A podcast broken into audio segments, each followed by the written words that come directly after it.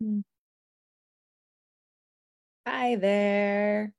Hello. We're back for another Wednesday. Wednesday, Wednesday. Wednesday Wisdom with Devon. And it is me, Devon. Hello there. I am an integrative health expert and teacher, a holistic life coach, an Ayurvedic health advisor, a lover, a wife, a friend, all the things. And of course, probably my most favorite, don't tell my partner, is the founder of the Inner Spark Method, my baby, where I teach sensitive deep feelers how to overcome the impacts of a lifetime of mismanaged and misunderstood sensitivity so that they may ditch things like burnout and anxiety and constantly feeling like there's something wrong with them, constantly feeling like they need to fix themselves, and those really um, annoying and and you know like getting in the way of life health problems that so many sensitive people experience. Um, I teach them to to overcome these things so that they can finally thrive with confidence and ease and joy for for life for for the long haul. And so today, my friends, today we are talking about the mind. The mind. And I'm going to share three really simple ways that you can begin to collaborate with your precious mind so that it's no longer the source of things like anxiety and overthinking all the things and feeling so overwhelmed. Um, so let's let's get into it. I would love to hear before we go any further what the biggest obstacle for you with your mind is. So, do you like overthink all the things? Do you feel really overwhelmed? Um, I know for for sensitive, deep feeling people, like we we are super sensitive. So that means we are constantly like perceiving with our senses, right? We're like really picking up on all of the things that most other people are missing out on, right? Like, because they're just, we're wired differently. So we're like seeing things and hearing things and smelling and just like constantly sensing, if it's if it's more of like that kind of sixth sixth sense, energetic sensing. Like there's a lot happening and a lot that we're taking in. And so sometimes it can feel really just like, oh, right. Like you want to just go kind of in your special corner um and and just just turn it off right? I i have my my own special corner. Um I actually have a few of them in in my house. I'm i'm lucky. So depending on on the mood um what kind of quiet i need what kind of uh chill i'm looking for what my chill vibe is i have a couple of little special places to just go shut it down. So tell me about your your special special shutdown places, your special mind timeout places. So, a key part of what I teach is how sensitivity is not the problem, right? Your sensitivity, no, I say right. Most of you are probably like, uh, wrong. Like my sensitivity is the problem. I am here to try to fix it. Um, the thing is, sorry, you're not, you're not going to fix it or make it go away because it's not something that needs to be fixed and it's not something that you want to go away. And so long as you're in this beautiful form and body that you're in for this lifetime, uh, you're going to be a highly sensitive person. Like, sorry, not sorry. That's that's just the way it is. So a key part of what I, I teach people is that sensitivity is not the problem. Okay. The problem is how we are or aren't most of the time, if it feels like a problem, aren't managing it and caring for it. So if you're feeling like your sensitivity is a problem, like you're too sensitive, like the things that are going wrong in your life are because of your sensitivity, then it's being mismanaged. Yeah. And so we need to care for it, understand it, manage it with with um, you know, focused strategic tailored things for our sensitive system and ensure that our lives are built upon a foundation of quality self care that is definitely um, meeting the needs of our sensitive system. And so I teach what I call the five elements framework. And these are the five main aspects of our being that must be tended in order to truly, truly thrive. And so one of those five elements is the mind, the mind. And, you know, the mind is so powerful. It is so powerful. It is so beautiful. And it can also be, I see a comment. It can also be, hey, Taryn, thank you for being here, love. In your bed. Yeah. You like it there and you do just about everything from there. I've accepted this and now the world shall do the same. You know what? And screw the world if they don't accept it because they might not, right? Most of the world is on this trajectory to accept these normal, quote, ways of being that are not natural and that are not supportive. And so, you know, they might not accept it and who cares because you're happy and you have your your cozy place in your bed for the mind to shut off. So, this mind of ours, this place between our ears, is so powerful, right? So powerful beyond our our comprehension.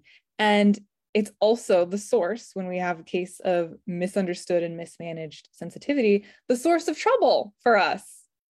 And like I said, we're constantly feeling and we're sensing. And then the mind kind of becomes like the ringleader, right? It's like drawn all of these conclusions about our life experiences and how we should or shouldn't be. And it has all these guidelines and filters, and it thinks it's doing the right thing. It thinks it's doing the things that are necessary to keep us safe for whatever we have dubbed safe, whatever we've come to believe that that looks like.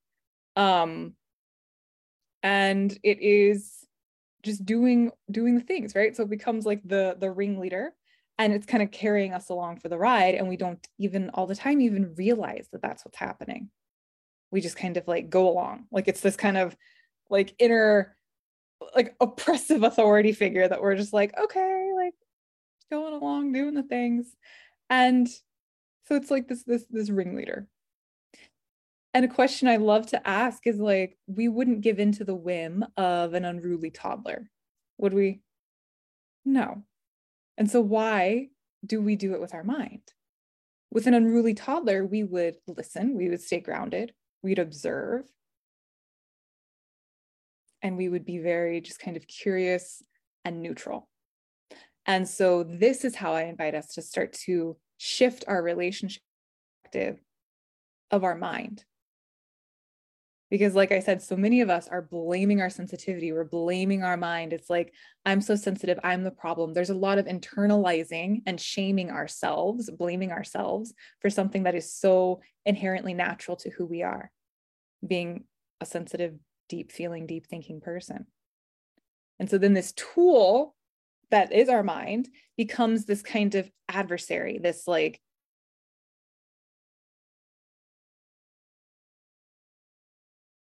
So these three ways are, you know, they might sound simple and and you might be like, this sounds boring or um, whatever. like it's it's not sexy enough, right?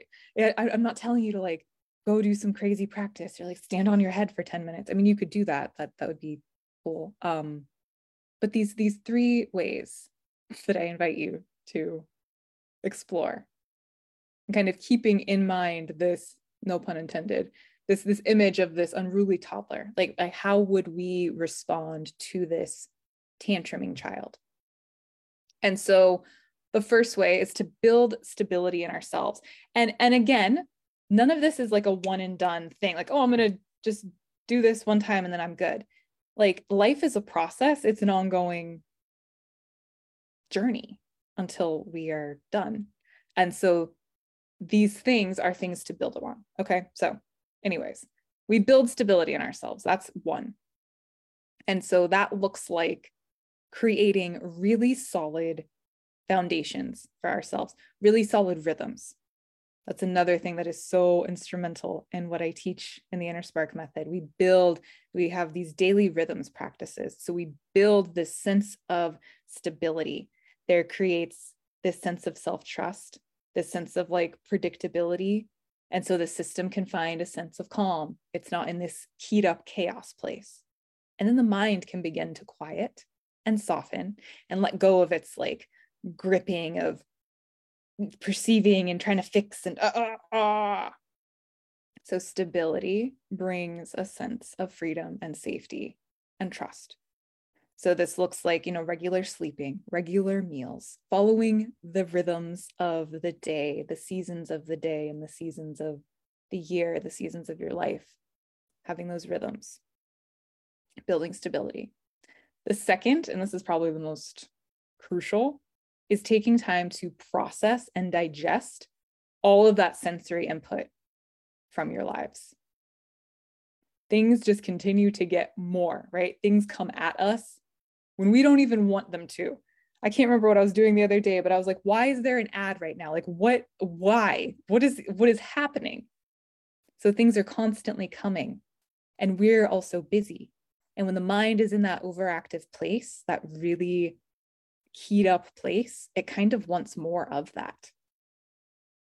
And so it's going to like want us to do more. And so then the cycle continues and we've never digested the previous input everything has to be digested, whether it's what we eat or what we see or hear, like everything we take in needs time to process and digest.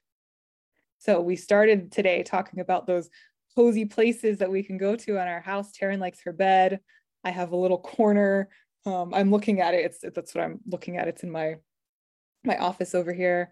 Um, so those those places we can go to to shut it off with no stimulation.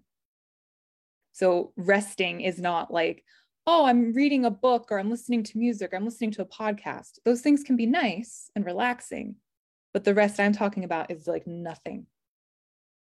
Just letting it kind of settle and digest. And lastly, cultivating this, this sense of fascination and wonder with yourself. Often we are so in the state of frustration with ourselves, so in the state of, I have to fix myself, there's something wrong with me. I'm the problem. I'm too sensitive. I'm this, I'm that. And we're just so harsh and critical. There's no space for curiosity.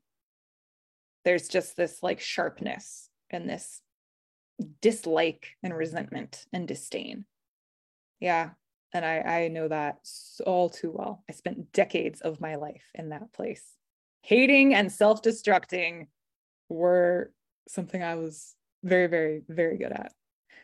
So, if we can shift that into a place of curiosity and constant kind of self inquiry, because this mind is freaking fascinating.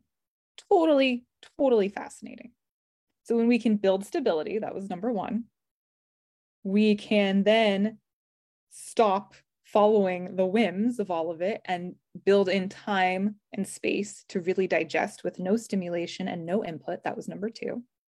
And then finally, from there, when we're observing and we're stable, we can be like, wow, that's like a really fascinating thought I just came up with, or that story I just came up with, instead of following along with it and getting really swept up in it.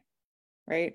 So, building stability, taking time to process and digest. So, no stimulation, no input, and getting really curious and like observing what's happening because it's so much fun. It's so fascinating.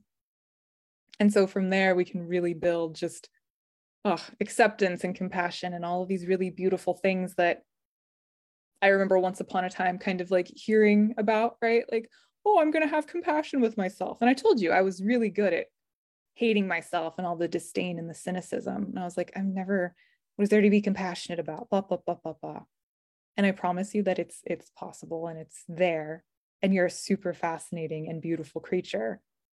Like totally. And so this is how you can uncover that and also see it for yourself. So that's what I have for you today.